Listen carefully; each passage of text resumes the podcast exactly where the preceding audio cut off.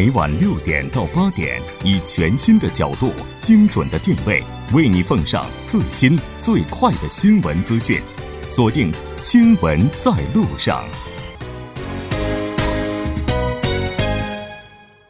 好的，半点过后，欢迎回来。稍后是广告时间，广告过后为您带来今天新闻放大镜的第二部分。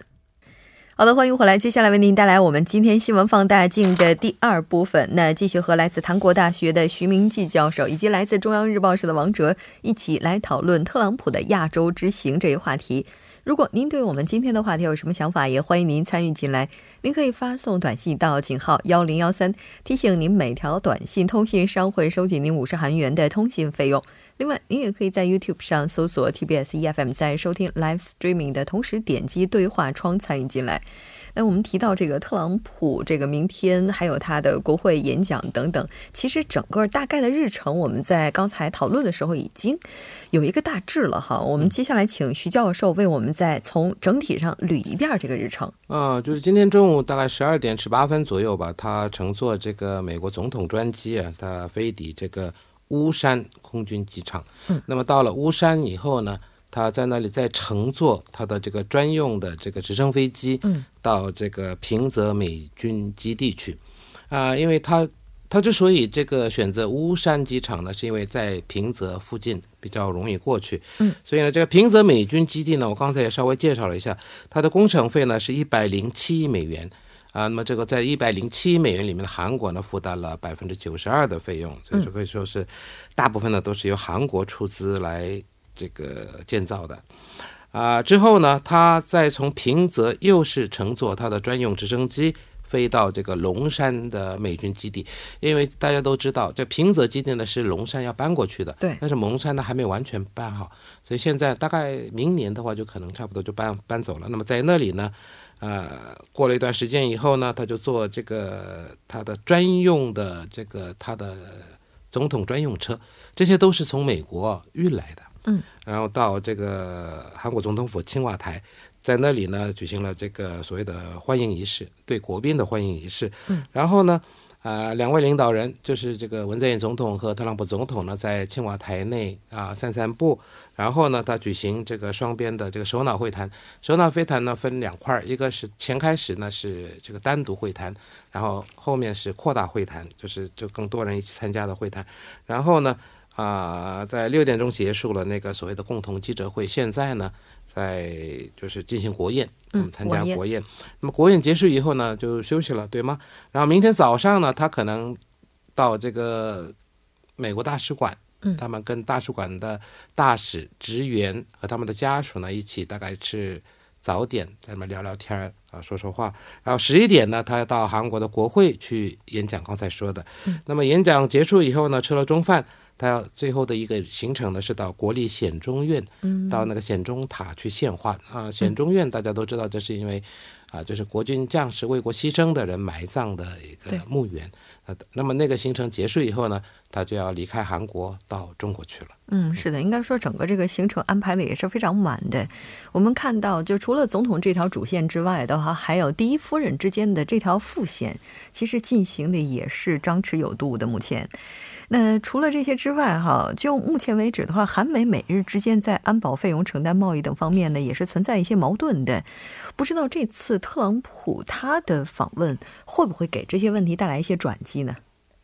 其实这些矛盾确实是这次大家聚焦的一个焦点哈。就目前刚刚的这个共同记者会上的一些这个态度来看的话，首先在于这个贸易方面的话，特朗普还是强调了要继续就是追求这个公平公正的这个贸易，也就是说要减少贸易逆差。所以呢，决定呢跟韩国尽快的重新去讨论这个 FTA 的相关协议。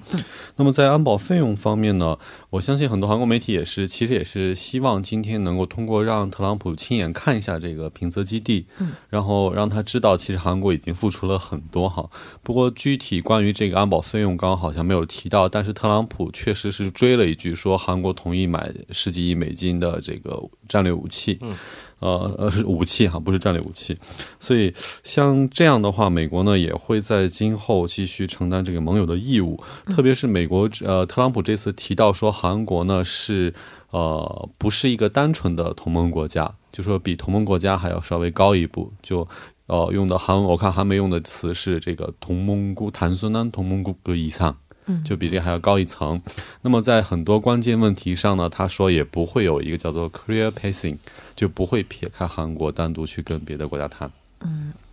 啊，还有一点呢，就是说他这一次我刚才也说了，因为是安保和这个经济，他两个手，一个手握着一个安安安全安保，一个手握着经济，所以呢，在这两个方面呢，呃，两边呢像交换了一个很。这个很深度的交换了意见，嗯啊，但是呢，现在在这个共同声明、共同这个记者会上呢，虽然没有具体的谈及具那些内容，但是呢，从的情况来看呢，啊，在这个所谓的安保分担金啊，就是驻韩美军的这个分担军方面呢，可能呃，美国是希望能够再提高一些。啊，但是呢，因为刚才也说了，在平泽那个美军基地，它的工程费里面呢，韩国承担了百分之九十二。然后呢，其实工里面的这个电力了这些呢，都是不要钱的。嗯。啊，再加上听说那个中央美军的车辆行驶高速公路也是免费的，等等的这个优惠待遇很多。嗯。啊，所以说在这种情况下，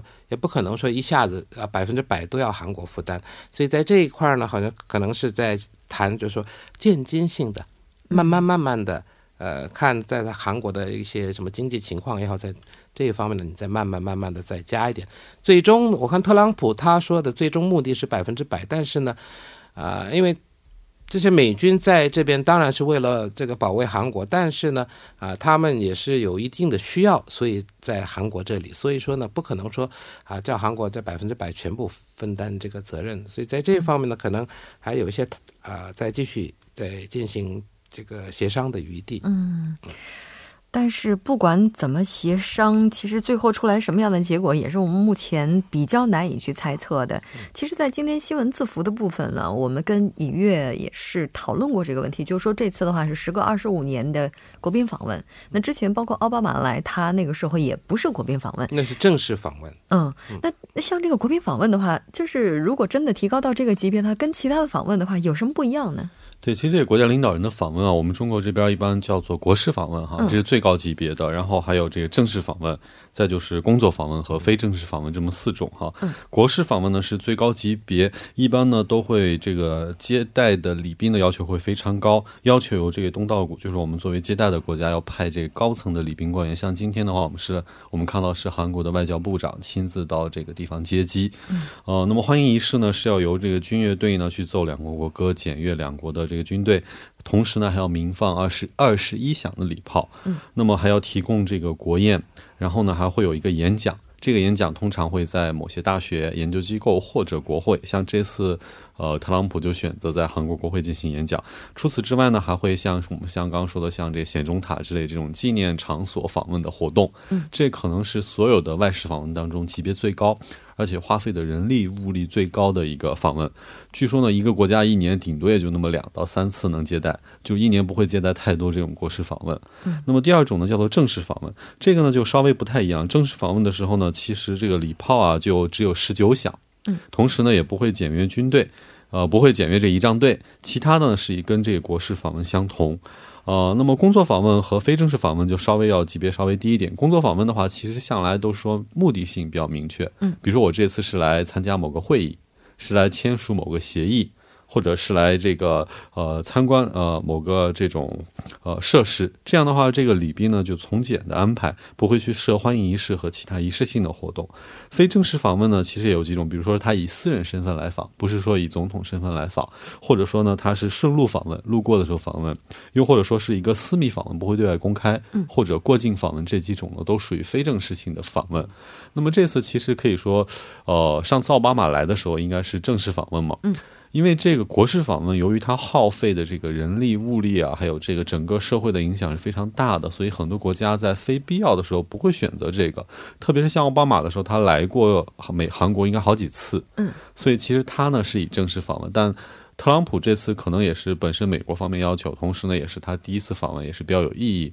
所以是以国事访问这么一个资格过来。还有这国事访问呢，一般是。相对来讲，是对于我们比较重要的国家，嗯啊，比较强大的国家啊，像这种国家呢，这总统呢就要求啊邀请这个另一方的总统了，或者是最高领导人。那么这个时候呢是国事访问。然后在王记者也说了，但这不是说这一年可以就是来一个就是都是国事访问啊，所以呢在这个在选择。这个日期也好，选择这种来访的方式也好呢，这个是两国这个在外交方面经过很长时间的磋商以后呢才决定的。嗯，他应该的话是应该由一个国家首先提出来，对方进行讨论或者说接受与否这样的。一般都是这个东道主国家进行一个邀请哈，因为我们发现报道的是一般都会说应什么什么国家，比如说应韩国总统的邀请，特朗普决定。但是这个还有一个问题就是费用问题。国事访问的话，其实所有费用都是由这个接待。国负担的，对，包括他的随行人员，嗯，但正式访问的话，我们只会负责他重要的核心任务的费用，嗯，所以说这两个在费用方面花费也是导致这个一个国家不可能说我一年内来个四五次八次的这种国事访问接待哈，嗯，那好像接下来这个特朗普访华的话也是国事访问，对，而且这个访问中国的时候，我看中国外交部还提出来一个一个说法叫国事访问加。说会对会更高级互联网 加的那个 加对加号的加，说是可能还会给他一个更高级别的待遇哈。嗯，这个更高级别的待遇到底是怎样？可能到了明天就能知道了吧？这可能是因为跟中国呢，但除了北韩核问题以外，最重要的现在就是那个就贸易问题。嗯，因为这个中国对美国的这贸易顺差是三千多亿啊。三千多亿美元。呃，中美之间没有 FTA 啊，没有没有 FTA，所以没办法拿这个做要挟。不是，可是但是呢，这可以啊，它可以现在贸易保护主义也好，怎么样给什么反倾销法之类的，反倾销法等等的，它有方法的。所以还有汇率操纵国啊，对，这个韩国 韩国也有。所以说在这种方面呢，这个当然因为这美日本对美国的贸易顺差六百多亿，韩国有两百七八十亿左右，但是中国有三千多亿。所以这一块儿因为太大了，因为其实这这次访问的这三个国家加起来是五千亿的，五千亿美元的这个一年的这个贸易逆差。而且中国不会买美国的武器啊，对，就是这一方面。所以说呢，他不能买你的买买武器，也不是军事同盟，所以呢，他要想办法你多对这个北韩。再多施压，多采取一些具体的行动，应该是在这块上。对，其实目前国内的媒体对于这个访问中国的日程还都是检口，还都是保密，还没有公开哈。但是我发现，其实今天韩国其实有我们公司了，也 公开了说中国会用皇帝的规格来接待这个特朗普，是前所未有的，对吗？呃，这并不是前所未有，但是这里边有个值得注意的是，晚宴的场所呢，制定在了这个紫禁城里边，一般也就是咱们那个呃紫禁城里边一般市民是无法出入的这个清朝乾隆皇帝的御花园建福宫。哇哦！而且他们的会面呢，在晚宴后会前往这个紫禁城里边，在这个建福宫旁边两百多米处，当时乾隆皇帝用过的一个书斋叫做三希堂。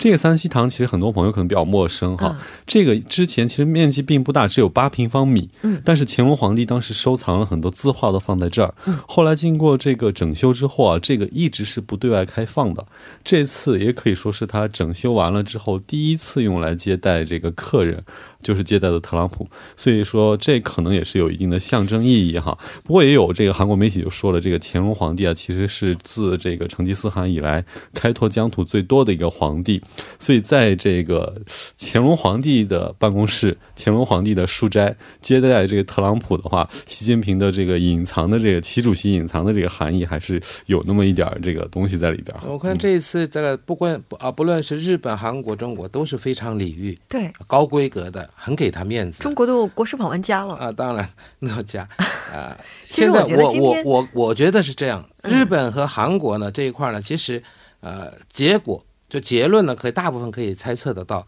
嗯，问题是中国还没有。那么中国他这一次跟这个这三个国家的领导人呃举行会谈，然后呢在越南的 APEC 期间呢，啊好像他还要跟这个俄罗斯总统普京来对对。那这样的话呢？在这个六方里面呢，除了北韩以外，都见了啊，都见了。那都见了呢，他成绩单要在哪里出来呢？要在中国出这个成绩单，拿着这个成绩单可以去说服这个俄罗斯，对，可以说服普京。那么这样的话呢，这我们说这个什么最大限度的什么制裁和施压，这才有办法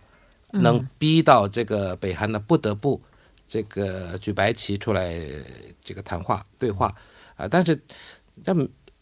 北韩也是已经这个慢性有这种耐性在那里耐在你了，所以说你这个再困难一点，他们可能也会再熬过去，也不一定啊。但是呢，美国的立场就是最大限度的叫他受不了，叫他出来，这是这个美国的这个特朗普的一个政策。那么韩国呢，希望在这个这这个过程中也能叫北韩出来，但现在呢，看看还是在日本也好，在韩国也好，现在已经已经。打成一片了，那就是什么呢？就是要最大程度的施压，叫他受不了。哎，但是我现在脑海当中又浮现出来另外一个问题，就是在特朗普访问亚洲期间，北韩的话，他面临这么大的压力，也就是特朗普已经见了，或者是即将要见六方会谈当中几乎所有的国家，就除了他自己之外，那他会不会在这个期间的时候发起核挑衅呢？有没有可能呢？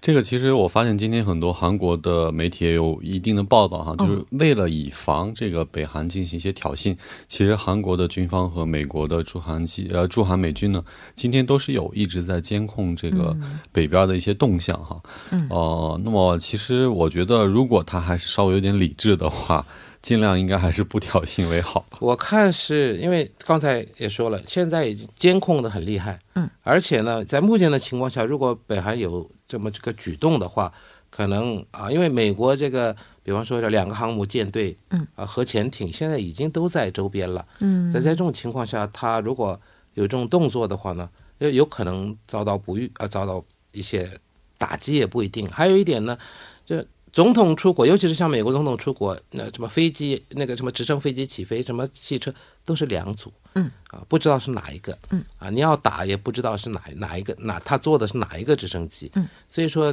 你没有这种实诚的把握，这也不能随便乱打的。然后挑衅，你说再发一个到东海去，或者发一个什么导弹，在这个时候的话呢，那肯定啊，可能会真的会受到这个。一是一种反击也不一定啊，所以我看这个，尤其是明天如果再到中国去的话，那北韩当然更不好发起这种挑衅了。所以说，在这个时候啊，可能是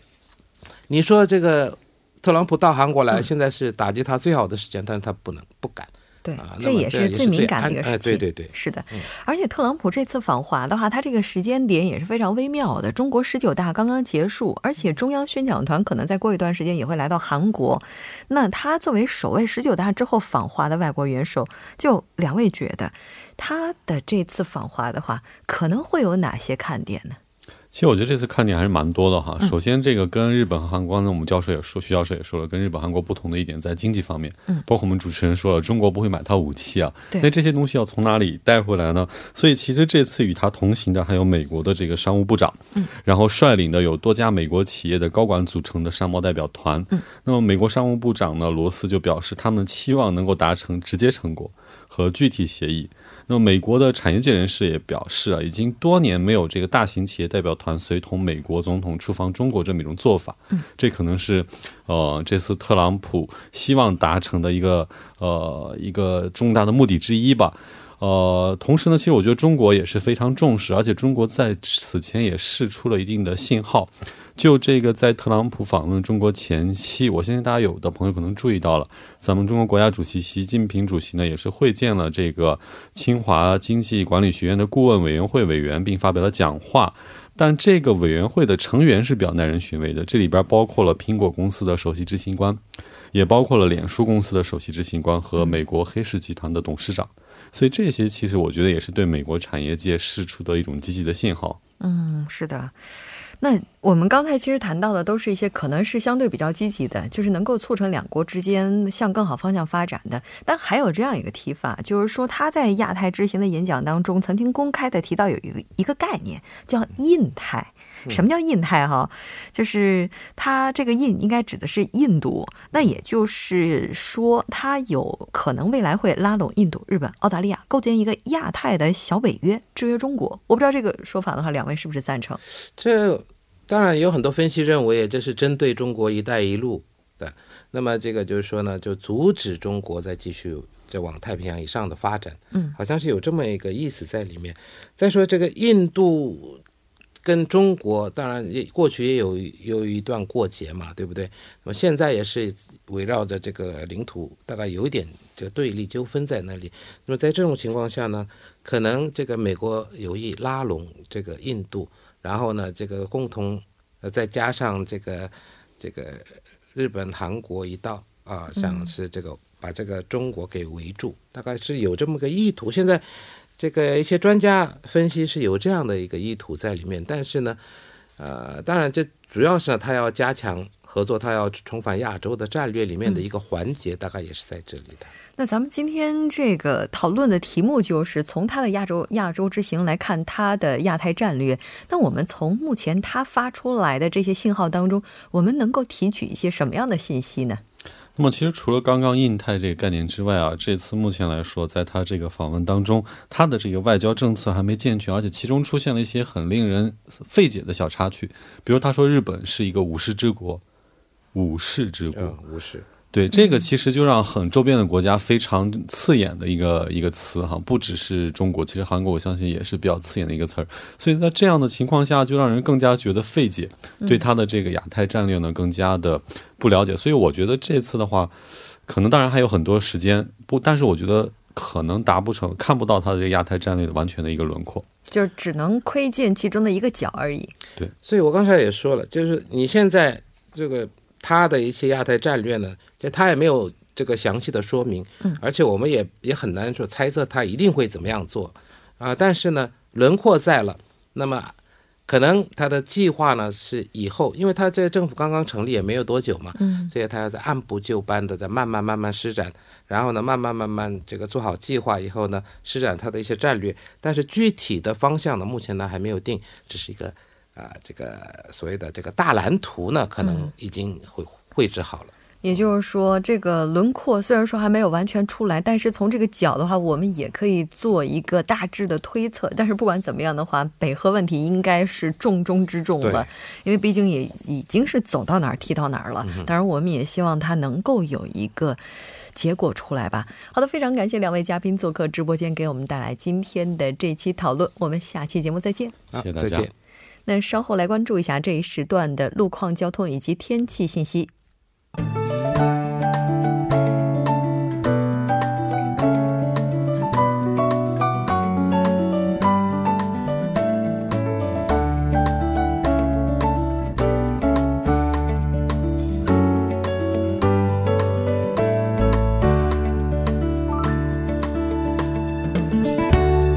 晚间七点五十三分，这里依然是由程琛为大家带来这一时段的路况及天气信息。我们先来关注来自首尔交通情报科的路况信息。在江边北路日山方向汉江大桥至元小大桥这一路段的三车道和四车道呢，发生了追尾事故。目前事故车辆已经移至下行车道，相关人员正在处理之中，请来往的车主们参考相应路段，小心驾驶。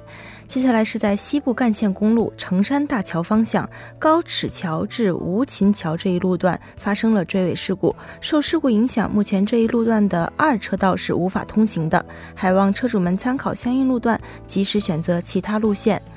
接下来是在奥林匹克大路金浦方向江东大桥至延寺大桥这一路段有车辆发生了故障，受故障车辆的影响，目前这一路段的三车道是无法通行的，请来往的车主们参考相应路段，小心驾驶。继续来看，之前在百济古坟路培明十字路口至石村站这一路段的一车道进行的道路施工作业呢，已经结束，您可以正常通行。好的，再来关注一下天气。受来自内蒙古附近的黄沙影响，明天凌晨至明天下午，西海岸以及中部地区的空气质量呢不会太乐观。首尔地区今天夜间会有少量的降雨。具体的天气预报是这样的：今天夜间至明天凌晨多云，局部地区小雨，最低气温十二度；明天白天晴，最高气温十七度。好的，以上就是今天这一时段的天气与路况信息。我们明天见。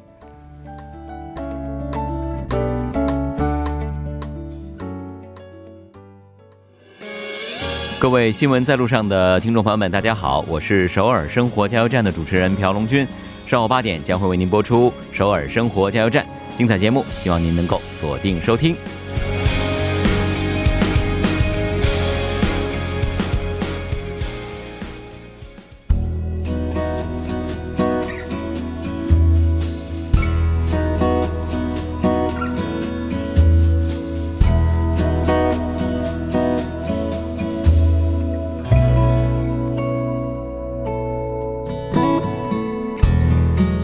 到这里我们今天新闻在路上两小时的节目马上就要接近尾声了。最后，依然为您送上我们今天的结束新闻。那来看一条来自波恩的消息，根据世界气象组织发布的一份报告显示，二零一七年预计是有气象记录以来三个最热的年份之一。同时呢，今年的极端天气事件呢也是创下了纪录。